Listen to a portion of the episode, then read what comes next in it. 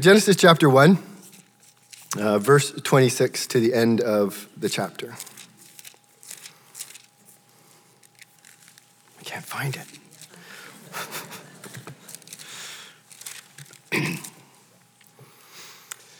then God said, Let us make man in our image, after our likeness. And let them have dominion over the fish of the sea, and over the birds of the heavens, and over the livestock, and over all the earth, and every creeping thing that creeps on the earth. So God created man in his own image. In the image of God, he created him. Male and female, he created them. And God blessed them.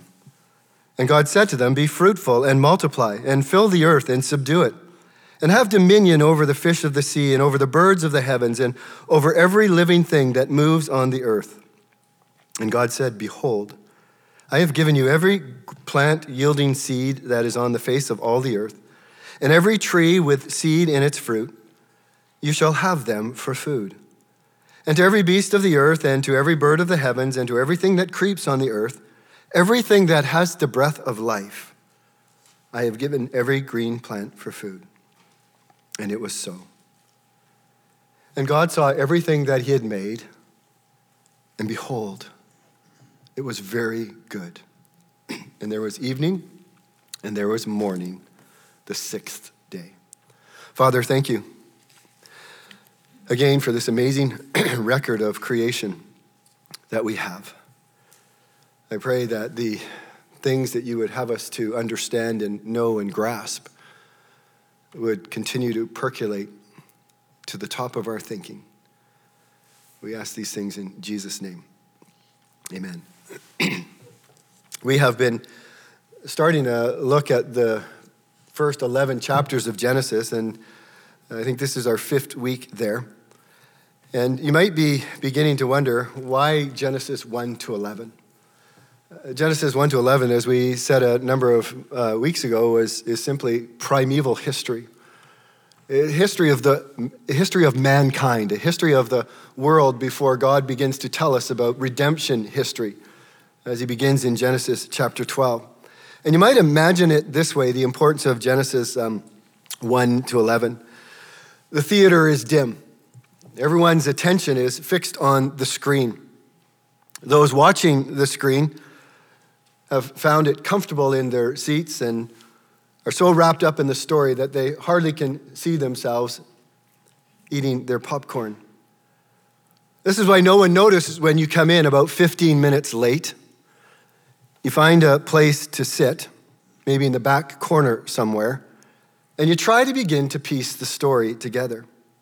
20 minutes pass, then 30 minutes, then an hour. And by the time the theater lights come back on, we have this nagging feeling that something is missing, that we don't understand the full story. You've maybe figured out a few of the high points in the story, but without the essential first 15 or 20 minutes of the show, you couldn't enjoy the movie in the same way. And that's the same is true when we try and understand the Bible without understanding Genesis 1 to 11. We get the high points along the way, but we don't understand where it all began. We don't understand what is important. We don't understand what matters. In other words, to understand the first chapters of Genesis is to be given a key to understanding the rest of the story, the rest of the Bible. These chapters matter. Last week, if you were here, we did a quick survey of the first six days of creation. As we did, it's very clear as you do that that it's a very selective account of the world that God has made. It's a very uh, clear purpose that God has given us this revelation in this way to show that He has created this world with us in mind. That humankind is the crowning jewel of his creation. It is the focus of his creation. That he has created this incredible habitable environment in which you and I can live and find our place and find meaning in our life. The human race was the central object of God's creative purpose. It was amazing week when you read it The first three days were uh, given over to forming the world. Remember, as uh, day one began, the world was without form and void. And so, in the first three days, God begins to give form to the world. You can read those and see the different ways that form took. And then in the last three days, God began to fill the earth. The earth that was originally void, now God begins to fill it. And you have this progression in God's amazing work, is what He is doing. His final act of creation at the last part of day six was the creation of humankind. As you wrestle with these early chapters, we are going to find two themes will dominate. The first theme is the theme of creation. It's a marvelous theme. It's really in the first two chapters of Genesis. But then, starting at verse 15 of chapter 3, we are introduced to the second theme of the Bible, which is redemption. And the rest of the Bible is the story of redemption. It's as though God has created a stage in which to display both his wonders of creation and the wonders of redemption. It's as though he's built a theater to display his glory for all of us to see and all of us to wonder and be in awe of. And it's as though he has placed mankind at the center of the stage to participate in this unfolding work of God amongst mankind. It's a theater of redemption, the world in which we live. The unfolding of creation establishes a theater in which the great redemptive saga can be played out. And man is the central character, and God's own Son becomes a man at the climax of this redemptive drama. This is the purpose for which the entire universe was created, so that God's grace and mercy and compassion and his holiness and his righteousness could be lavished on this creature that God has created in his own image. The amazing thing is that in the end, the theater is going to be destroyed. In the end, it says that this heavens and this earth is going to vanish, it is going to end. But humankind does not. We have eternity in us. We will live forever and ever. God will destroy this present heavens and earth, and He will create a new heavens and earth. It is so valuable and helpful to have the worldview that Genesis chapter 1 gives to us. It's so important that we see that at the very center of God's sort of creational intention is to make male and female humankind made in his likeness and his image so that we might know him, so that we might love him, so that we might worship him, so that we might serve him and carry out his purposes on this earth that he has created. We are being told in these verses what happened as his last act of creation on the sixth day. It began by creating the beasts of the earth and everything that creeps on the earth. And then, it says, the high point, the, the climax of all God made and created, then he created humankind. There was evening and there was morning, the sixth day. Mankind created personally and specifically by the God who always was, formed out of the dust of the ground, breathed in the very breath of life by God to become a living being. What a day that must have been. Three or four things I want us to consider as we look through this. The first is verse 26 and the deliberation of God or the purpose of God. As we come to this sort of high point in creation, there's a few things that you can note on your own as you go through this, but more words are used to describe the creation of humankind than any other aspect of creation. Secondly, not only are more words used, but the kind of words used shifts.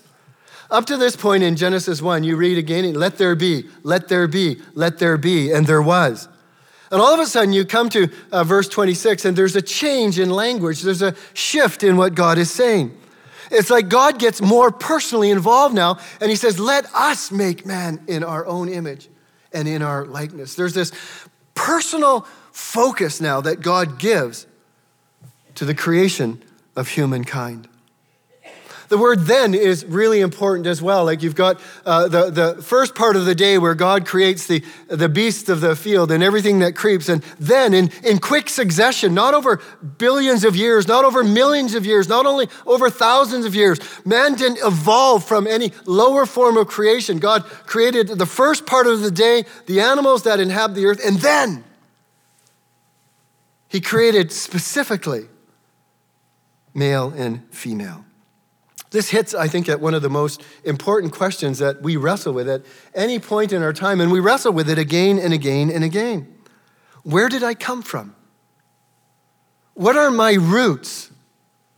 Can I trace my lineage back with any certainty? I think what we have here is something far better than Ancestry.com. We have here the very words of God telling each one of us where our roots go.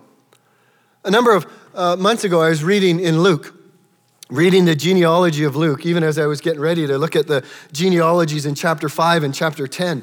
And Luke traces the lineage of Jesus back through uh, the male side of the family, and he keeps going back and back and back and back through names that we all are familiar with over uh, thousands of years. And he finally gets to Adam, and he says, um, uh, a son of Adam. And, but he doesn't stop there. It says, and Adam was the son of God. That's a remarkable statement. That's saying something about you and I. We are daughters of God. We are sons of God. We trace our lineage back to God who made us, not back to a worm, not back to a bird, not back to some kind of amoeba. We trace our lineage back to God Himself. This is astounding for you to wrestle with and think through and to discover meaning and purpose in your existence. This creation of, of mankind was the result of a purposeful deliberation by God. This divine deliberation that took place, I believe, in the Trinity. Where, how else do we understand us and our? I know there's a, a probably seven or eight tr- attempts at trying to explain that. I am convinced that this is the first hint of the Trinity in the Bible.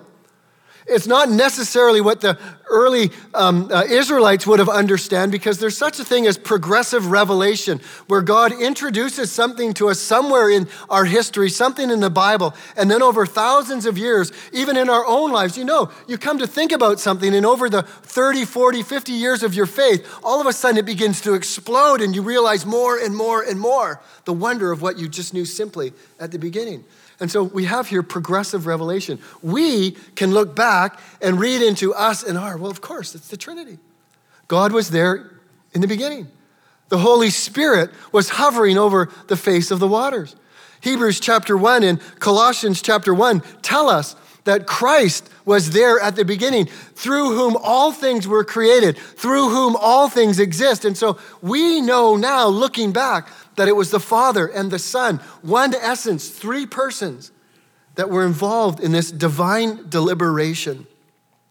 What a discussion that must have been in the eternal counsel of God as they were planning this whole scheme, this whole purposeful creation. To at the height of that, say, and we're going to create man and woman in our image so we can display the glory of grace and mercy and compassion and redemption. Their decision is to create humankind in the image of God. That's an amazing statement in of itself. No other creative thing is ever described as being made in the image of God. The word uh, image in Hebrew, um, its root word means to carve. It suggests something that is carved out. And so you can take the reality of something and you can carve an image of that, which is not the reality, but it represents the reality that it's trying to uh, image. And so there's a sense in which God has shaped and carved man to reflect his image, to represent him. Uh, we shouldn't be troubled by uh, image and likeness. They are really, I think, synonymous terms. They are really saying the same thing. It's parallelism, it's, it's reinforcement. Image, a likeness means to be a pattern or a shape or a form of. And so, all that God created, of all that He created, it said only humankind was created in His image. That distinguishes you and I from everything else in the created order. Never lose sight of that. Be in awe and wonder at all that God is creation. If you've got microscopes, if you've got telescopes, if you've just got eyes and wonder around, be in awe of what God has created, but never, ever confuse that with the wonder and awe that you have been made in the very image and likeness of God. Psalmist was in wonder of that. He says, You have made man a little lower than the heavenly beings and crowned him with glory and honor. You have given him dominion over the works of your hands, and you have put all things under his feet all sheep and oxen, and also the beasts of the field, the birds of the heavens, and the fish of the sea. So, what do we understand by the image of God? I'm sure you've maybe read that and thought, hmm, what is that? Well, let me give you five R's really quickly. You can, you can then expand them in your own mind and work them through. But I, I think part of these are how I wrestle with the image. The first is relationship. We have been made with the capacity of relationship with God and with others. We, we reflect even the, the, the, Trinity, the Trinity as they have this dialogue and this relationship and this communion with one another. We have been made to know God. We have been made to be in relationship with God. We have been made to serve the God who created us. As the Augustine wrote years ago, man is restless until he finds his rest in thee. Our spot of comfort, our sweet spot, so to speak, is in relationship with God. The second R is rationality. We have been created with an intellectual capacity that has not been given to the rest of creation. The ability to think critically, to think logically, to think uh, uh, creatively, the capacity for language and ingenuity. Uh, it's, it's phenomenal, sort of the rational capabilities that God has given to humankind that animals do not possess. The third one would be righteousness. This is a, a way of saying a moral capacity, a conscience. God has placed only in human beings a conscience. It's an awareness of, of right and wrong, of good and evil. Animals don't have it, fish don't have it, trees don't have it. It's this innate sense of morality it's an ability to distinguish between righteousness and unrighteousness. Yes, it's marred. Yes, it's, it's, it's, it's influenced. Yes, it's not perfect, but it is something that distinguishes us from all other creation. That we have this moral capacity, this ability to understand righteousness. Third or fourth, we represent God in the world. There's a sense in which this notion of imaging God means that God has given us a rep- representative task. We see that in the word over. I think in verse 26 it's used three times or five times, and then in this verse or a subsequent verse it is used three more times. Let them have dominion over. There's something about our role in creation, the, the height of creation, where God has given us dominion over, He has given us rule over. We are to be vice regents of God in this world that He has made. We are to reflect the rule of God over the universe and over us as we rule over creation. The human jurisdiction of that rule is over all living beings, over the skies and the water and the lands. It's a rule that is not unlike the rule that is depicted of the sun and the moon who rule over night and day. God has given us dominion, rule, charged us to be his representative here on earth. One wrote In the ancient Near East, when kings and emperors overcame new territories, they would set up an image or a likeness of themselves to signify their sovereignty over the land and its peoples. We still do that today. You can uh, look at our bills, uh, look at uh, some consulates. Go to North Korea. They have the picture of the supreme leader in almost every home. They have um, carved images of the supreme leader all over North Korea, meant to remind you that you are subservient to that leader. And so we represent God here on this earth. He has placed us here to show the world, to show creation his existence. God has made us to be his representatives in creation as a kind of visible expression of the invisible God. And we're made to reflect, the fifth one, to reflect him in the world in which we live to those around us. I was thinking this through, and I, this is how I understand it. Didn't Jesus say, If you have seen me, you have seen the Father? What was he saying when he said that? Well, I think he was saying, You, you see my Father's kindness. You see the grace and the mercy of God. You see the righteousness of God. You see the compassionate of God. You, you don't see God, but I reflect God because I bear his image. He would also uh, speak words with such incredible power and precision that people would be in awe and they'd say, No one's ever spoken like this. That you can have that same kind of influence when you ask God for wisdom and you go to a business meeting or you go to a lab class or you're speaking with a neighbor and, and God just gives you amazing words of wisdom and it stops people in their tracks. And somehow they see the incredible wisdom of God expressed through your words. And so we reflect his nature and his character. And the world around us should feel that character and that nature. The way that we treat the animals, the way that we treat the, the, the, the flora that we have around us. We should reflect God's goodness and mercy to all that He has made.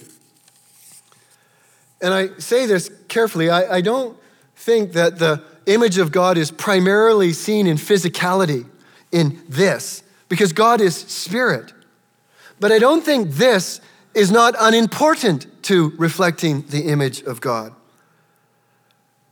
I've come to conclude, watching that, that our physicality reflects speech, it reflects actions, it reflects thinking, it reflects working. Something of the character of God is seen in how we use these how we use this, where our feet take us. So, our physicality is a vehicle through which the image of God is reflected and expressed in the world in which we live. This was God's determination then. Amazing. This was his purpose to make humankind in his image and his likeness. What a unique role you and I have in this world. What a position of honor and of glory to know that we reflect the image of God. And so, what does God do? Verse 27 tells us what God produced, how he acted, how he carried out the purpose of his intention. It's the first bit of poetry in all the Bible. That's why it's indented a little bit in your Bible. You might wonder why it's there. Well, this is this is the high point, the way that God expresses this, and he does it with three lines. So God created man in his own image. In his own, in the image of God, he created him. Male and female, he created them. It's this wonderful act of God's purpose. Three times the word create. If nothing else, it's meant us to understand we don't come from something else. We don't come from somewhere else. We didn't just happen to come into existence. We don't come from something that was some lower life form. We were created by the very word of God. How should we think about ourselves then, being made in the image of God? I don't know if you think about this. It's not just about you either. It's about the person beside you. It's about the person you're married with. It's about the children that run around in your house. It's about the people that you work with and the people that you go to school with and about your neighbors. What does the image of God practically mean in our world? Well, I think the, one of the first things is it means male and female. This is the wonder of God's work of creating humankind. Nothing else is, in creation is made in the image of God, and only humankind is described as being male and female in this way. No other created thing is made in the image of God. Why would God state the obvious, male and female?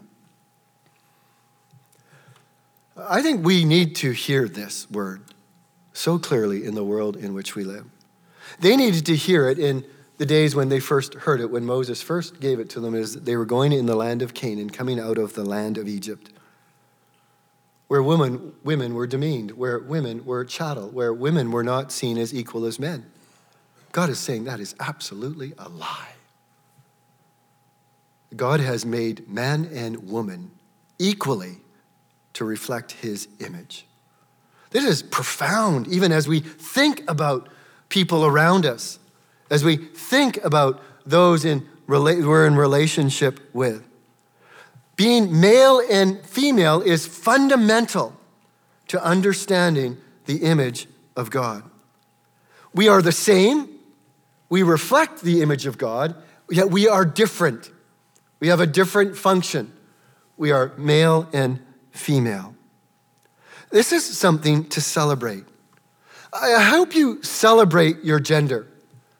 I, I, hope you, as you come to understand the Word of God and understand the work of God, that you put aside the lies that you hear in the world around you. You put aside the deceptions that you might even speak to yourself. And you might look at yourself and say, Wow, I, Paul, am made in the image of God.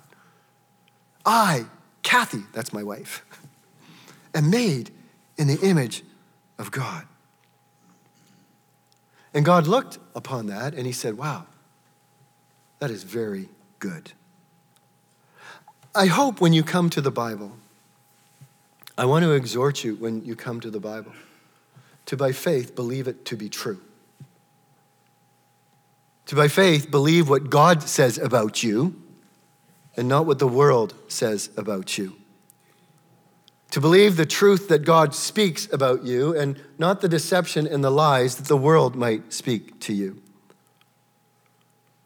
That God has made you either male or female. I realize that some, even here, might struggle with why has God made me a man? Or why has God made me a woman? You know, I think I'd be much happier if I wasn't a man, but if I was a woman. Or I think I'd be much happier if I was a man and not a woman. The truth is, you will not be. The truth is that God has made you just how He wants you to be. And you will find your meaning and your fulfillment and your purpose in first believing and then coming to embrace the gender that God has made you. He has made you male or female, and you will forever into eternity be male or female. Will you trust God, even with your gender? The fact that we are made in the image of God also places significant value and says something significant about the preciousness of human life. Our culture is attacking human life, it's attacking the image of God. We are losing sight of the reality that God has created men and women different, separate, apart from the rest of creation. 200 years of evolutionary science thousands of years of lies and deception has done their best to batter down, demolish, do away with the truth that, first of all, humans are made in the image of God and they are made male and female. The result is that once you dehumanize men and women, then you can do anything you want to them because they are no different from a cat or a rat or a bird or a tree. the atrocities that have been poured out on mankind in the last 200 years or more, many of them have been rooted in those who no longer see the preciousness and the uniqueness of human life. It's just evolved life. Colonel Muammar Gaddafi, some of you would remember him, tried to encourage his supporters to commit atrocities against the opposition by calling them rats. It's much easier to kill a rat than it is to kill somebody who is made in the image of God. The truth is, is that you, if you believe in the image of God, then human beings have unique status. If humans don't have unique status, then why treat them any differently from animals? If you abolish God, you abolish man. And the result of abolishing God in our culture has been the abolition of man. What is behind abortion? What is the philosophy behind infanticide? What is the philosophy behind the exploding acceptance of MAID in Canada? It's a loss that every human being has been made in the likeness and the image of God. Genesis 9 6, spoken long ago, says, Whoever sheds the blood of a man, by man shall his blood be shed. For God made man in his own image. See, to take the life of a man or a woman is to attack the very image of God. It's to destroy one who has been made to reflect and represent God. Loved ones, the fact that we are made in the image of God should have a profound impact on the way we treat one another. Not just how we think about ourselves, but how we think about one another. In Matthew chapter 5, Jesus says, anyone who is angry with another is in danger of hellfire, and he equates anger with murder. And so when you are angry with your husband or your wife, when you're angry with your neighbor, when you're angry with a politician, when you're angry and you're exploding inside with, with just hateful, vile towards somebody, what you are doing is you're attacking the image of God in that person. This is why James, in James chapter 3, verse 9, talks about the tongue and how with the tongue we can, we can bless God and uh, with the next breath curse someone made in the image of God. How can that be? He says, How can you speak so, so wrongly about somebody made in the image of God? How dare you?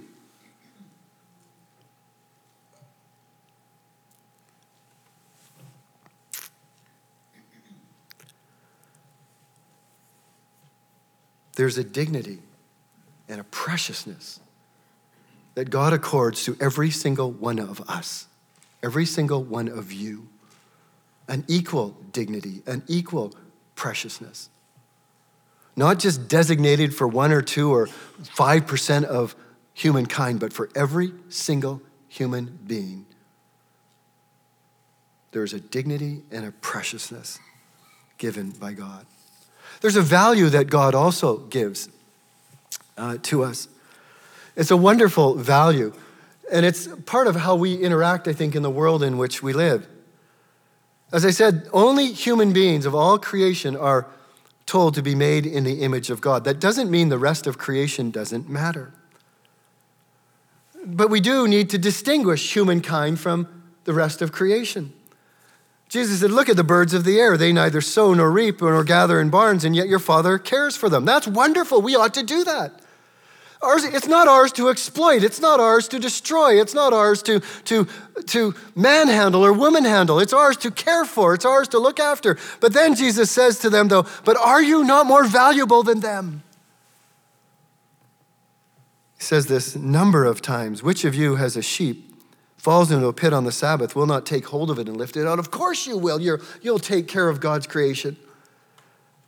But then he says, How much more valuable is a man than a sheep? So is it not lawful to heal him on the Sabbath? Loved ones, in elevating humankind, you don't have to de elevate God's creation, but you do need to maintain a distinction between the two. Finally, or thirdly, commendation.